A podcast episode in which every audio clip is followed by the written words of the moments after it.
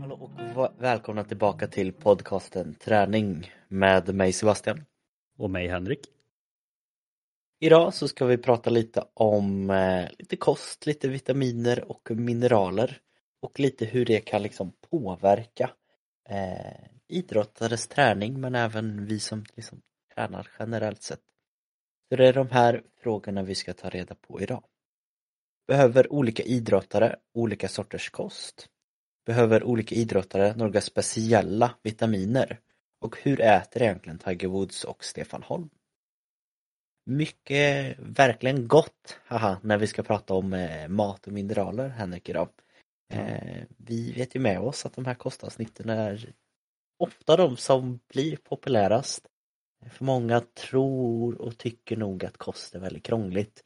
Och det tycker ju faktiskt även vi. Det är så mycket man kan verkligen djupdyka inom, inom det här ämnet. Ja men det är lite extra kul också att det är kostavsnitten som kanske går bäst med tanke på att vi brukar ju säga att det kanske det kanske är den biten som inte någon av oss känner oss riktigt bekväma med. Men samtidigt så är det något vi både är intresserade av och vill lära oss mer av så att eftersom de är så populära så får vi bara söka mer och lära oss mer så det är bara win-win egentligen. Ja men verkligen. Sen är väl allting alltid relativt som sagt att eh, vi vet ju ändå som med oss att vi, vi vet så pass lite för det finns så pass mycket. Mm. Eh, Men sen så hoppas vi som sagt att vi kan ändå se ut någon form av kunskap och lära er som lyssnar lite mer om specifika ämnen. Men eh, om vi börjar då Henrik, vart ska vi liksom starta igång denna resa ifrån? Ja, men jag tänker att vi börjar liksom lite där med, ja, vi kan ta andra frågan kan vi säga där med att om man behöver olika idrotter speciella vitaminer eller framförallt behöver folk som tränar mycket liksom mer vitaminer än de som inte tränar. Och sanningen är väl att eh, nej, det finns ingen anledning till att särskilda idrottare har större vitaminbehov än någon annan.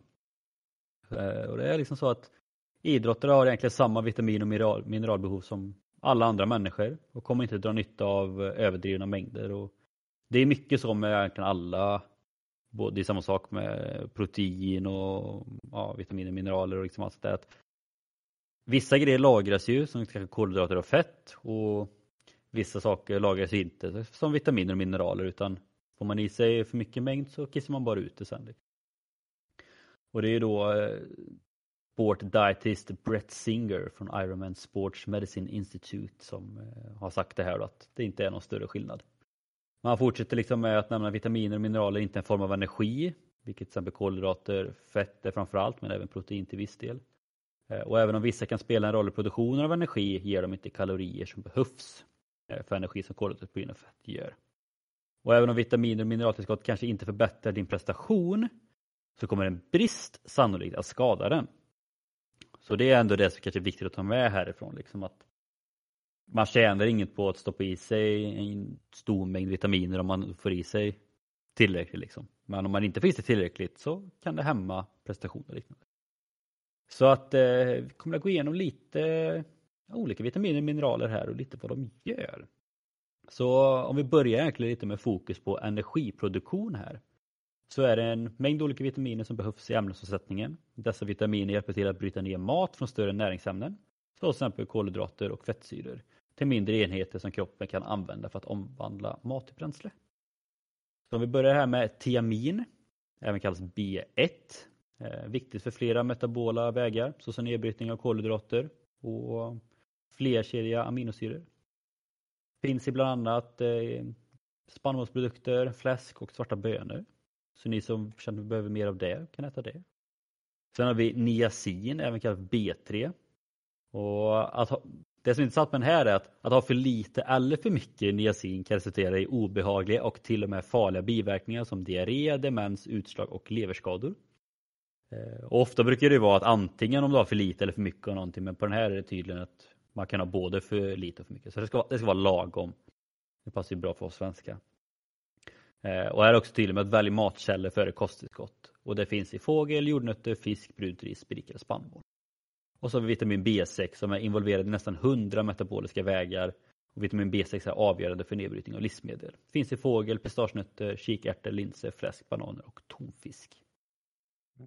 Går vi vidare sen till prestandaförbättring så är det vitaminer och mineraler tas ofta för att förbättra prestanda eller för att kompensera för saknade näringsämnen på en begränsad diet. Försöka fokusera på matkällor först eftersom höga doser av vissa kosttillskott kan resultera i biverkningar som förstoppning, benskador och njursten.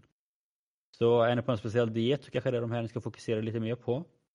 Då är det vitamin B12. Det finns naturligt i animaliska produkter vilket utsätter vegan och vegetariska idrotter i riskzonen för en brist. Eh, förstärkta livsmedel inklusive frukostflingor, näringgäst och växtbaserade köttalternativ ger vitamin B12. Var noga med att läsa livsmedelsetiketten eftersom inte alla dessa livsmedel är berikade med B12. Så att, eh, tänk på det. Sen har vi järn. Kanske en av de mineraler vi kanske har pratat mest om i podden skulle jag tro. Mm. Väsentligt för syretransport, färdas i blodet genom hela kroppen. Att inte ha tillräckligt med järn i kroppen kan orsaka trötthet, påverka fysisk prestation, Träning kan orsaka vissa genförluster eller minskad absorption. Eh, finns i ostron, kalkonbröst, berikade frukostflingor, nötkött, bönor och spenat. Och så har vi vitamin A som är välkänt för sin roll i, i synen och kan också fungera som en antioxidant. Eh, överskottsmängder från kosttillskott kan dock ha toxiska effekter så kontrollera med en vårdgivare innan du tar dem. Finns det sötpotatis, morot, pumpa, grönkål, spenat och vissa typer av ost. Så där hör man liksom också det här om man pratar med det här men ja, att idrottare, vissa kanske hör att idrott behöver mer vitaminer och mineraler men det hör man ju liksom här också att eh, vissa vitaminer kan vara farligt att ha för mycket av. Sen har vi även vitamin D och kalcium som även är bra för att stärka benen. Eh, och då menar jag skelettben, inte lårben. Eller ja, det är också skelett men muskelben. Mm. Eh, och då står det löpning, hoppning, akrobatik, intensiv fysisk aktivitet belastar skelett och leder. Vissa vitaminer och mineraler främjar benhälsa och då är det ju vitamin D. Eh, och som man kan absorberas från exponering av solljus, med årstid och tid på dygnet, måltäckning och allt det som vi vet kan påverka hur mycket vitamin man får i sig. Eh, men finns annars i berikad mjölk och sojamjölk, torsk, lever, olja, fet fisk och svamp utsatta för UV-ljus. Och kalcium då som är viktigt för nervfunktionen också då, och frisättningen av hormoner. Finns i mjölk, ost, berikade fruktjuicer och sojamjölk och grönkål. Mm. Och avslutningsvis. Broccoli kan jag säga. Broccoli är också en väldigt bra källa till detta med kalcium. Och det kan ju även äta, man måste äta dock i ganska stora mängder. Det, det kan vara bra att veta att broccolin bro finns där. Broccoli ska man väl äta i stora mängder. Det, I alla fall det man ser på alla tv-program och sådär man alltid hör om. Eller hur, ät broccoli. Exakt. Eh, avslutningsvis på min del av det här, eh, salt. Eh, och att eh, natrium och klorid är två viktiga mineraler som ofta tillsammans som ofta finns tillsammans med bordsalt och de förekommer också ofta i sportdrycker. Och då är det liksom så att idrottare som förlorar 4 liter eller mer svett på en dag löper ökad risk för natriumbrist. Ehm, så att väga sig före och efter träningspass och evenemang kan hjälpa till att avgöra hur mycket vätska eh, man har förlorat. Men det är alltid att föredra att hålla sig eh, ja, hydrated eh, under hela aktiviteten. Och så en sportdryck som innehåller liksom natrium och kolhydrater rekommenderas om man tappar väldigt mycket vätska eller om man är aktiv mer än två timmar, framförallt i värmen. Ehm, men då kort överlag så är, det, är man idrottare behöver man inte få i sig mer än en vanlig person. Liksom, så sätt. Men ofta som idrottare så äter man ju ofta mer mat för man gör av med energi och äter man mer mat får man i sig fler vitaminer och mineraler. Men det var i alla fall lite kort genomgång på några vitaminer och mineraler som behövs beroende på om man vill eh, fokusera mer på prestanda eller stärka benen eh, eller om man vill fokusera mer på energiproduktion. Mm. Eh, så det var det jag hade. Sen är du lite mer där om zink och lite annat om jag minns rätt. Ja men lite, lite filé i alla fall. Grunden är väl lite, lite detsamma liksom att det, de kommer ju få i sig mer på grund av att de äter mer mat liksom. Det som kanske sticker ut lite mer det jag kommer bidra med det är väl kanske zinken och magnesiumet och liksom kunna förstå någon form av eh, viktiga mineraler för just muskelåterhämtningen. Eh, vilket man förstår då, när man tränar så behövs ju verkligen musklerna hitta någon form av optimal eh, återhämtning. Eh, så då kan det vara bra eh, att få i sig lite extra just kring. Eh, men bra källor liksom för zink och magnesium är ju om man kollar liksom emot det animaliska eh, hållet där så är det ju köttet överlag men också levern, eh, någonting som man kanske ser i vissa former av extrematleter, men börjar äta lite mer. Men eh, det finns även i kakao, torkad frukt och även nötter. Eh, så det är väl någonting som kan vara bra eh, att liksom lägga till lite extra på. Eh, annars är det väl mer att hitta någon form av balans just kring elektrolyterna eh, som kommer liksom vara en avgörande för att säkerställa att en idrottare förblir liksom eh, Eh, vad ska man säga, vätskebalanserad. Eh, där så är det liksom mer vad man kallar just eh, elektrolyter och hur man tänker att man ska få i sig dem. Eh, någonting som man kanske ser många av de här idrotterna använder olika former utav vad ska man säga, sportdrycker eh, blir allt vanligare. Eh, och det gick du ju också in och pratade lite om att är det så att man håller på att svettas väldigt, väldigt mycket då kan det ju som sagt behövas eh, och tillföra just även under träningspass. Och där kan man ju föra på olika sätt. Jag vet, vi har nog haft med ett helt avsnitt när vi pratade om hemmagjorda geler och sånt. Nu har jag inte riktigt vilket nummer det är i huvudet här. Eh, men där går vi in och går in lite djupare just på eh, vad faktiskt effekten utav att tillföra sådana grejer under träning kan göra och även om det faktiskt kan öka någon form av prestations. Och det är ju mer då kanske för att man får en brist annars, eh, så som Henke tog upp i det. Eh, men annars skulle jag inte säga att det är så jättemycket mer som liksom går att eh, lägga in och prata mer om. Utan det är grunden, vi får i oss det vi behöver egentligen. Ja. Äter man normalt eller om man säger så får man i sig det man behöver en normal allsidig kost så kommer man väldigt långt på. Ja, men faktiskt. Där det faktiskt kanske börjar bli lite skillnad och lite specifikt hur man kan tänka eh, i vad behöver vi få i oss men det kanske är allmänt mer det här kost överlag. Eh, liksom behöver olika, olika, olika idrotter olika sorters kost. Och det, det, där är man väl mer kanske överens om att ja, det kommer man behöva. Och det här kommer liksom höra ihop mer vad för sorts träning det man behöver göra och vad för sorts energi man behöver lite utsöndra under sin idrott som man tävlar i eller kanske till och med bara träningssättet du tränar på som lyssnare. Det behöver inte vara specifikt att man måste koppla till fotboll eller så. Men eh, gör man någon form av liten sammanställning vad det finns lite för olika former av idrotter det kan man säga att en del är som sagt lite mer explosivt. Exempel på detta kan vara när man gör eh, en väldigt snabb golfsving man gör någon spurt, sport eller sportar lite, springer typ så här, vad ska man säga? En start på 100 meter. Ehm, det kan även vara andra som sagt explosiva, där man inte håller på jättelänge. Tänker man mer på gymmässigt så kanske man kopplar det här mer då till ett styrkelyft eller att man ska lyfta en vikt som är ganska tung få gånger. Det finns någon form av medel. Eh, här så går det väl in lite mer då på att man ska kunna hålla på under en lite längre tid. Exempel på detta kan ju vara liksom någonstans 400-800 meter. Eh, oftast tror jag att man kommer upp hit när man håller på någon form av gruppträning eller lite halvlängre pass där man håller upp en och sen ganska hög flås. Det finns en form som också heter långdistans och det är när man kommer ut och håller på lite längre. Eh, då orkar man inte hålla samma fart riktigt och då, då behövs det också eh, annan energi. Så det är de tre vi ska gå in och diskutera lite kring vad, vad är det som faktiskt behövs ifall du antingen tränar eller vad behöver idrottarna. Så börjar man med den första som är någon form av styrka och eh, styrkedel eller den här explosiva delen. Då kan man väl säga att där så behövs det energi snabbt med en gång. Och där så går man in och pratar lite mer om någonting som heter ATP. Eh, du får hjälpa mig ifall du minns vilket avsnitt vi har pratat mer om ATP på Henrik. Jag kommer inte, jag vet, det är ett par avsnitt, sen vet jag att det är något avsnitt vi har pratat lite djupare om det. Vilket det är mm. kommer, kommer jag inte ihåg. Nu är vi uppe så är många att det börjar bli svårt att ha koll på alla men kort och gott kan man säga liksom ATP är någonting som finns väldigt lite av en energiform eh, som liksom tar slut med en gång. Här så är det väldigt kopplat till med, med idrotter som utför liksom en golfsving, korta sprinter, eh, styrkelyft där de ska liksom lyfta e, ett maxlyft. Energin behövs snabbt och sen försvinner den snabbt. Eh, för sådana här idrotter då, eller om du styrketränar på det här sättet, eh, så rekommenderas det ofta någon form av diet eh, där man har tillräckligt med balans för att kunna bibehålla en hög nivå av muskler och även en hög nivå av vad ska man säga, en skillnad att det behöver vara väldigt mycket muskler men inte så mycket fett på kroppen för att kunna göra sig så optimalt stark som det går för att kunna få den här explosiva delen. Eh, det här är ju då att man behöver äta någon form av viss diet där man bygger muskler. Eh, ofta så brukar det ju ligga mer fokus på kanske att man fokuserar mer på proteintaget. Även vissa som går in och argumenterar just för kanske den här keto-dieten med mer protein och fett.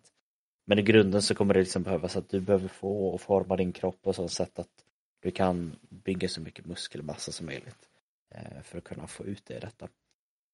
Eh, där så kanske inte riktigt så mycket mineralerna sig heller utan eh, håller man sig på en hög proteinnivå då kommer det liksom att komma långt. Det som kan behöva tillföras ibland är självklart det här lite mer kolhydrater för att optimera någon form av eh, tävlingsresultat. Även där så är det viktigt med återhämtningen och något som är standard som man kan se vissa, om man har varit inne på styrkelyft någon gång så är det inte alls ovanligt att kunna se att de lyfter ett lyft Sen så vilar de i tio minuter och under de här tio minuterna sitter de liksom och äter någon form av eh, vad kallas de? Små bullar eller lite godis eller sånt. Det är bara liksom för att fylla på med energi eh, i mellansätten där. Snabbare eh, energi. Ja men lite snabbare energi för att liksom ändå så kunna komma tillbaka just när man faktiskt väl utför det. Men annars så förstår man också att är man en golfare då vill man kunna ha en så pass eh, stark och smidig kropp att man orkar göra den här explosiva svingen då. Mm. Eh, så det är väl lite mer mot styrkedelningen. Eh, går man in till lite längre sprinter här så kanske man tänker att det varar från 30 sekunder till 2 minuter. Eh, då är det glykoset som dominerar liksom. Eh, man kan väl kalla det någonstans mellan 200-800 meter brukar man tänka. Jag kan tänka också om man håller på med de här heatpassen som är ganska populära på gym och sånt. när man kommer upp någonstans kring 30-45 en minuters grejer. Man kan tänka att man håller på under en längre stund. Då. Eh, där så är det som sagt att man behöver ju kanske mer få tillgång med kolhydraterna liksom som finns i musklerna eller blodsockret. Eh, men det, det säger sig lite självt att där, där är det mer en varierad kost som kommer kunna hjälpa dig. Samma där kan ju vara bra att fylla på eh, glukos, glukoslagren innan lopp och liknande. Eh. Det, på, alltså, det här påminner ju lite liksom om de här dunkarna mm. som vi pratat om tidigare. Liksom. En, en stor fettdunk, en lite mindre kolhydrats dunk med syre och sen ännu mindre kolhydratsdunk utan syre och så har vi det här kreatinfosfatet eh, längst ner liksom. Så det blir ju, så på de är mer explosiva blir ju lite mer att de använder energin från eh, kreatinfosfatet och kolhydrater utan syre för att bilda det ATP. Och liksom. och nu kanske vi har rört oss in mer mot kolhydrater med syre, lite mer mot den dunken istället. Så vi ju lugnare det blir desto då jobbar man sig upp till de större dunkarna istället. Jo men verkligen, det är ju för att man som sagt man får inte ut för tappen är ju mindre. Så man får inte ut riktigt mycket på samma sätt liksom. Nej. Och det för oss över till liksom den här sista punkten där man pratar mer om uthållighetsidrottare.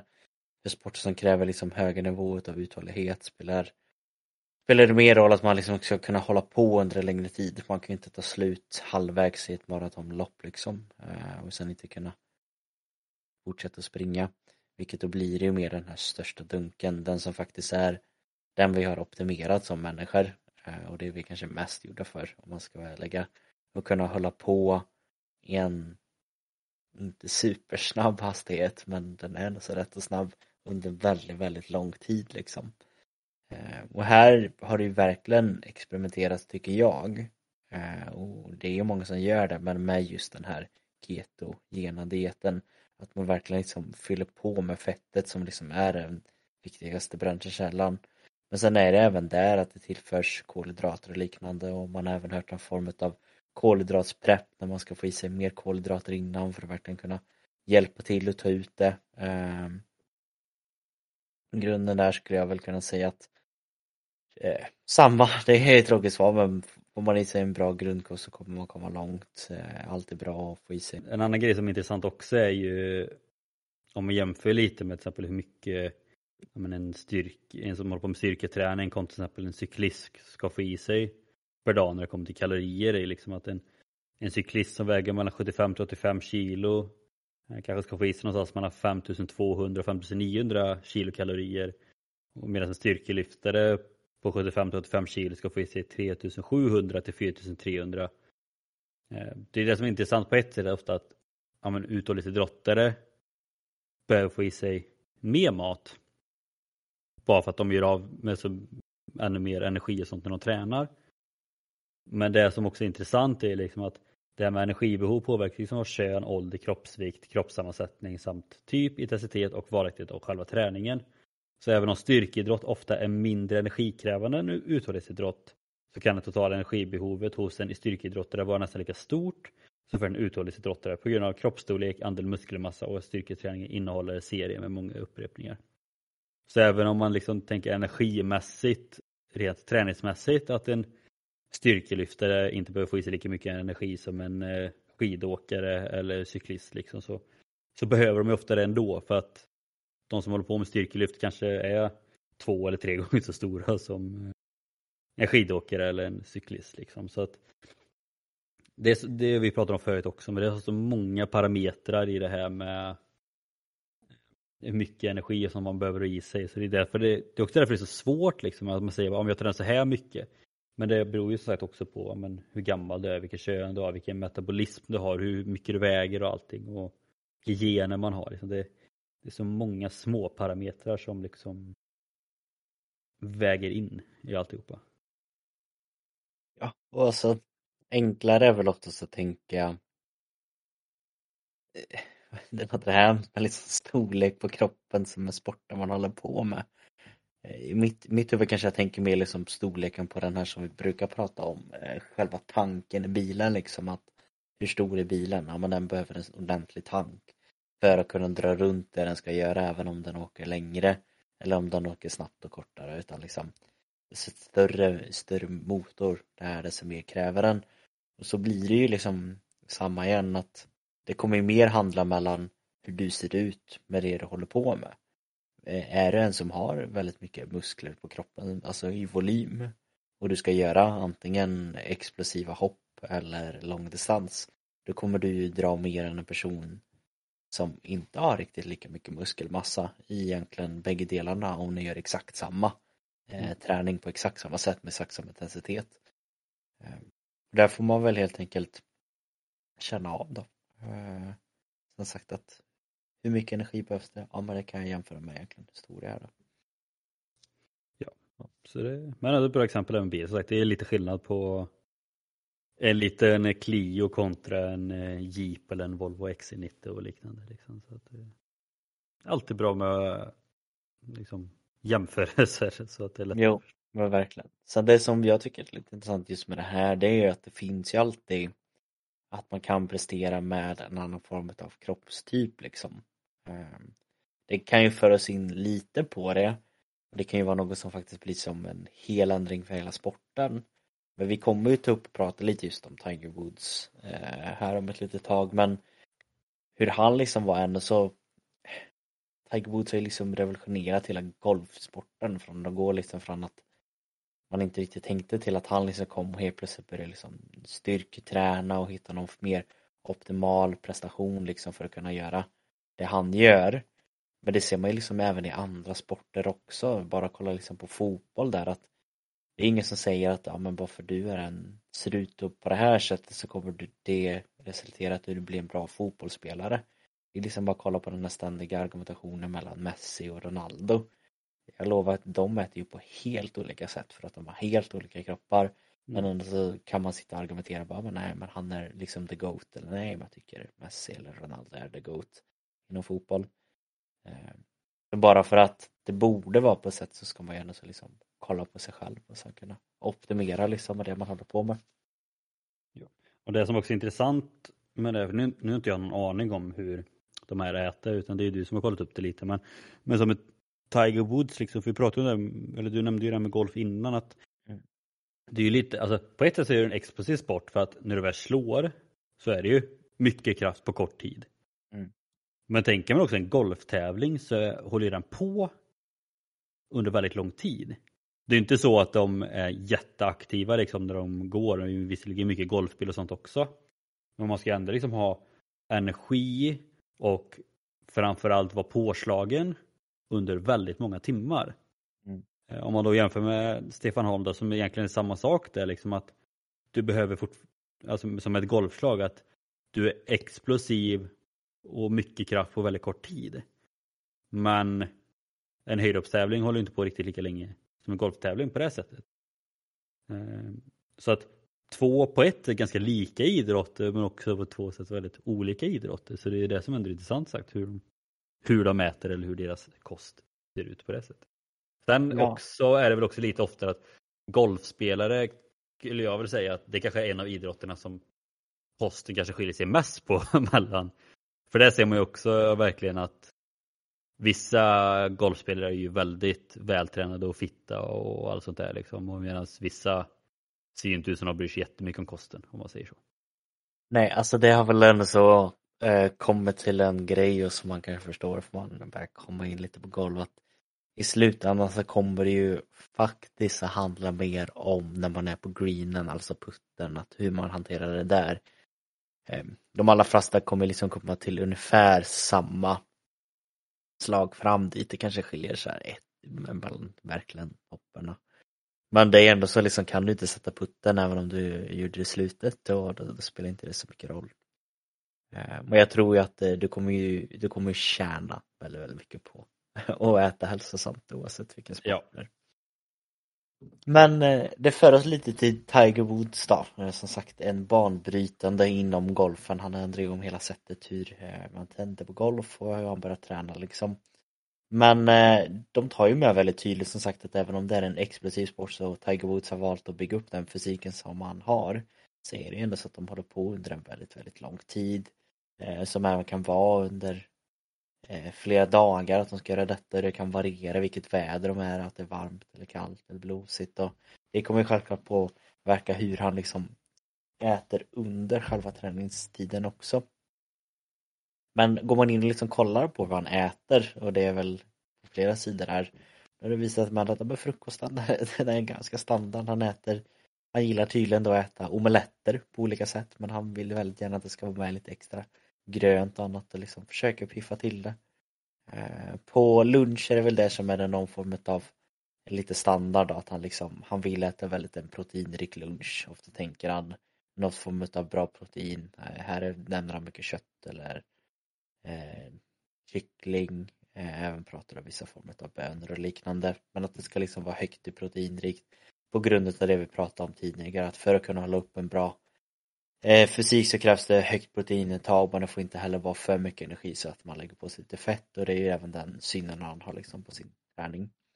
Det som är lite intressant då det är att tydligen här så har det kommit fram väldigt mycket att han, han gillar liksom att äta rätt så gott vilket jag tycker är så kul att det kommer egentligen med oavsett vad man än kollar liksom.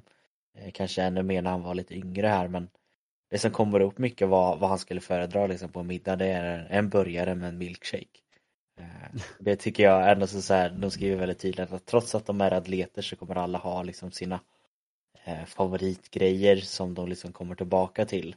Och i slutändan så är det eh, oavsett vem man är så kommer man alltid någon gång vilja unna sig men i grundtanken så är det kanske att de som är höga atleter, kanske framförallt Woodsar som de pratar om, så äter han liksom generellt de här mer högproteinrika eh, kosten för att kunna hålla sig lean men ändå så bygger muskelmassa.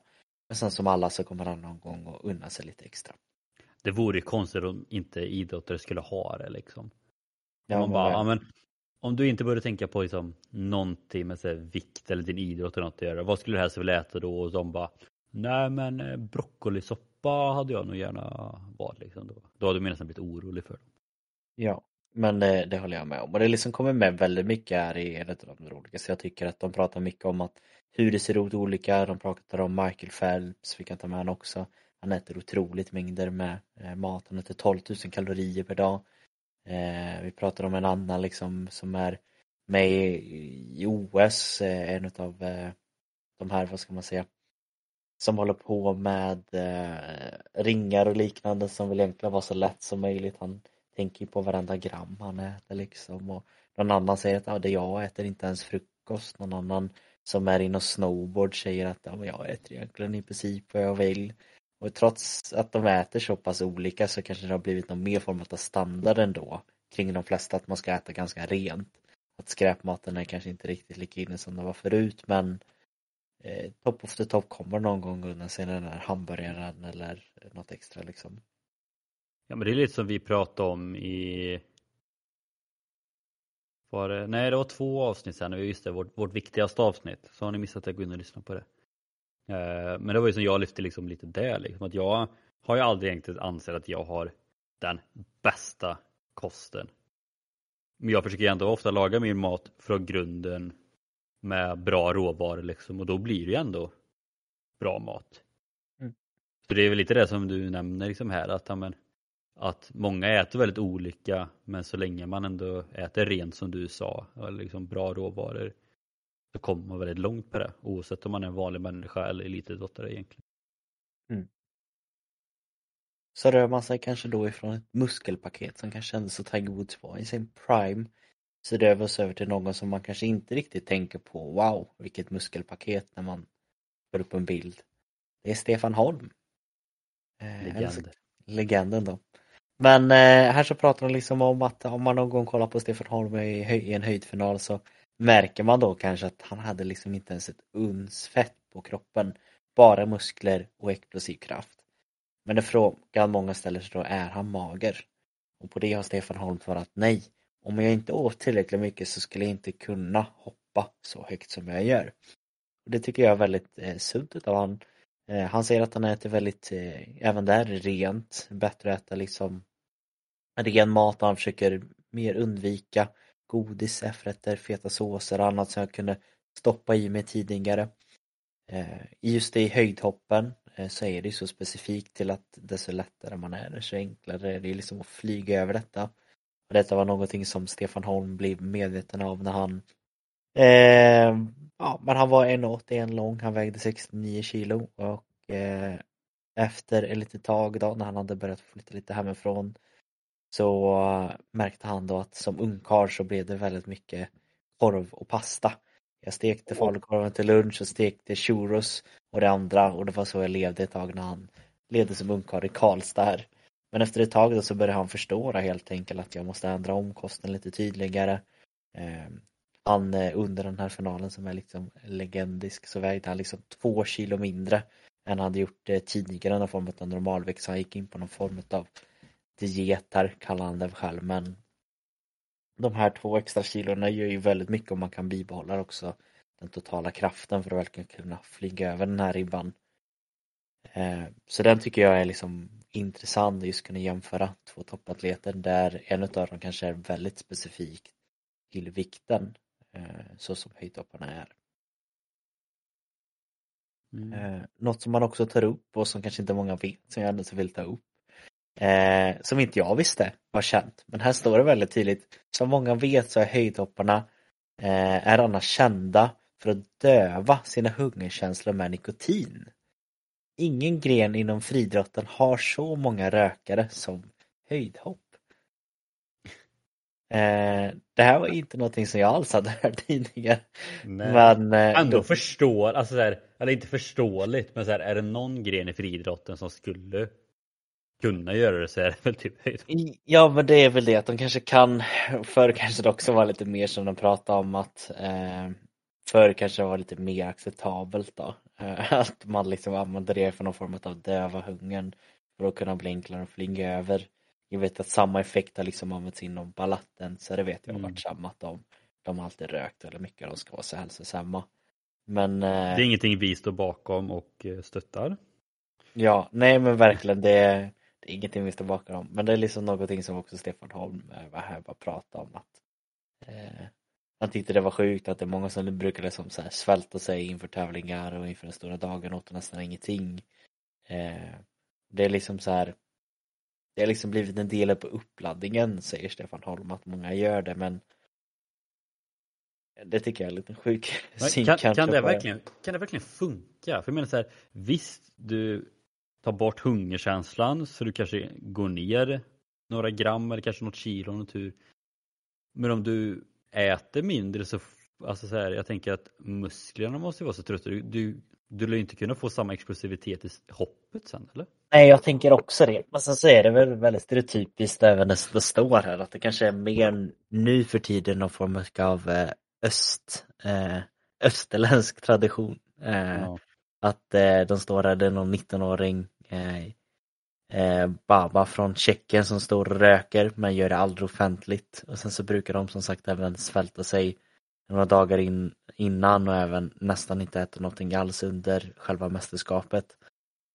Eh, men eh, det är intressant att även de som ska vara top of the top kan liksom ha en sån, tycker jag, kanske skev syn på eh, hälsan.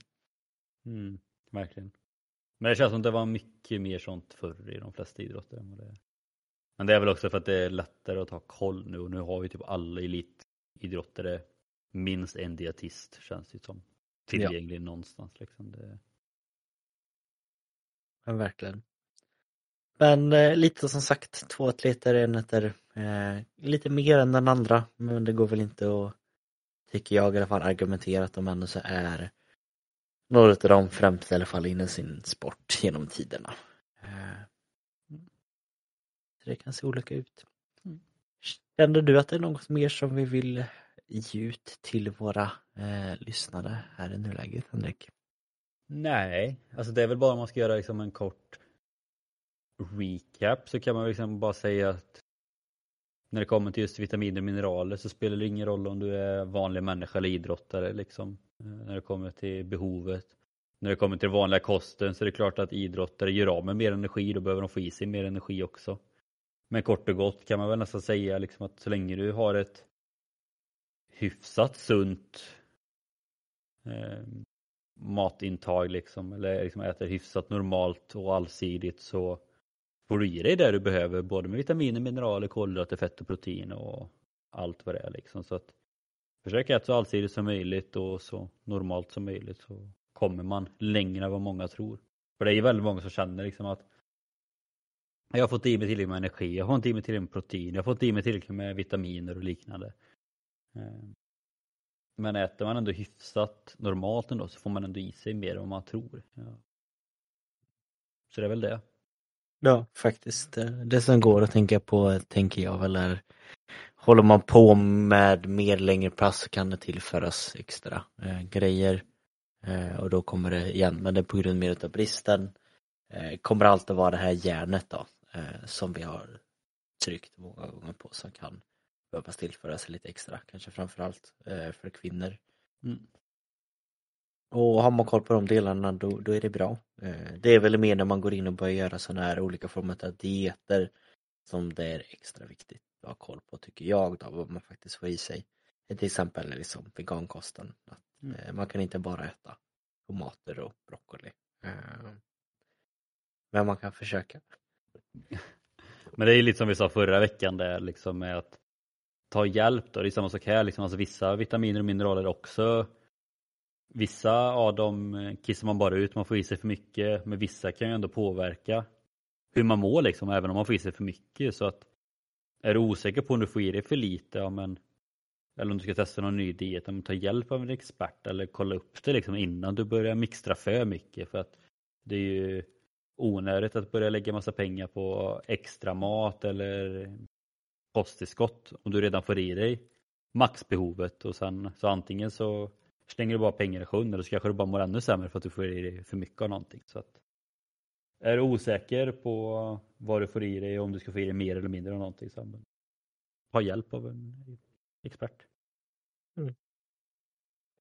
Annars är det väl som sagt med de orden så kommer vi att tacka för oss. Eh, vi påminner er om som alltid att gå in och följa oss på Instagram, att Traning Podcast. Där vi lägger ut lite smått och gott och nu har vi hållit i det ännu längre. Nu är vi faktiskt duktiga på att slänga ut bingos, uppdatering på vilka pass det är, stories om eh, hur Henrik kanske åker skidor eller tränar in tomteluva eller du är ute på en cykelgrej. Jag tror vi har varit bättre under 2023 än vad vi har varit under hela resten av karriären. Jo men faktiskt, så det kommer ju fortsätta hålla den eh, roliga nivån och jag hoppas att vi kommer inom kort, vi kommer inte avslöja vad det är, men kanske kunna erbjuda ytterligare en sociala medier kan man säga, tillfälle där ni kan få eh, lite mer content ifrån oss och kunna faktiskt bli inspirerade på andra sätt också. Jajamän. Men- Men innan vi avbryter så vill jag i alla fall och jag hoppas att ni som lyssnar också gör det önska Sebastian ett stort lycka till för på söndag så ska han åka Vasaloppet upp ett spår som han har tjatat om nu i, vad är det, två år nästan. Ja, Tre jo, det, ja. två år är det nog. Ja, just det. det Så nu smäller det! Nu smäller det ja, så vi får se i nästa avsnitt här helt enkelt. Ni kanske kan få en liten smakprov. Jag, jag kan väl försöka att göra i alla fall efter borde jag kunna spela in någon ljudfil eller under så får ni se hur det låter att vara mentalt nedbruten tänkte jag säga men eh, vi, får se om jag kan Ja. lyckas leva upp till allt det här vi pratat om och se positivt på saker och sådana grejer. Eh, Eller om du bara vill ge upp på allting. Ja men efter, efter när det är sista bilen kvar där kommer jag kunna säga liksom att men det är i alla fall fint väder och är det inte ens det så kanske jag kan säga det. Det är ett trevligt sällskap. Vi får, vi får se om jag kan leva upp till det jag lär helt enkelt. Så in på Instagram så får vi se om vi får någon eh, lite nyheter av Sebastian där uppe eller om han ligger förstörd efter. Ja, det får vi se. Ja. Men annars är det som vanligt, vi, vi tackar för oss och vi hörs nästa vecka helt enkelt. Det gör vi. Ha det gott.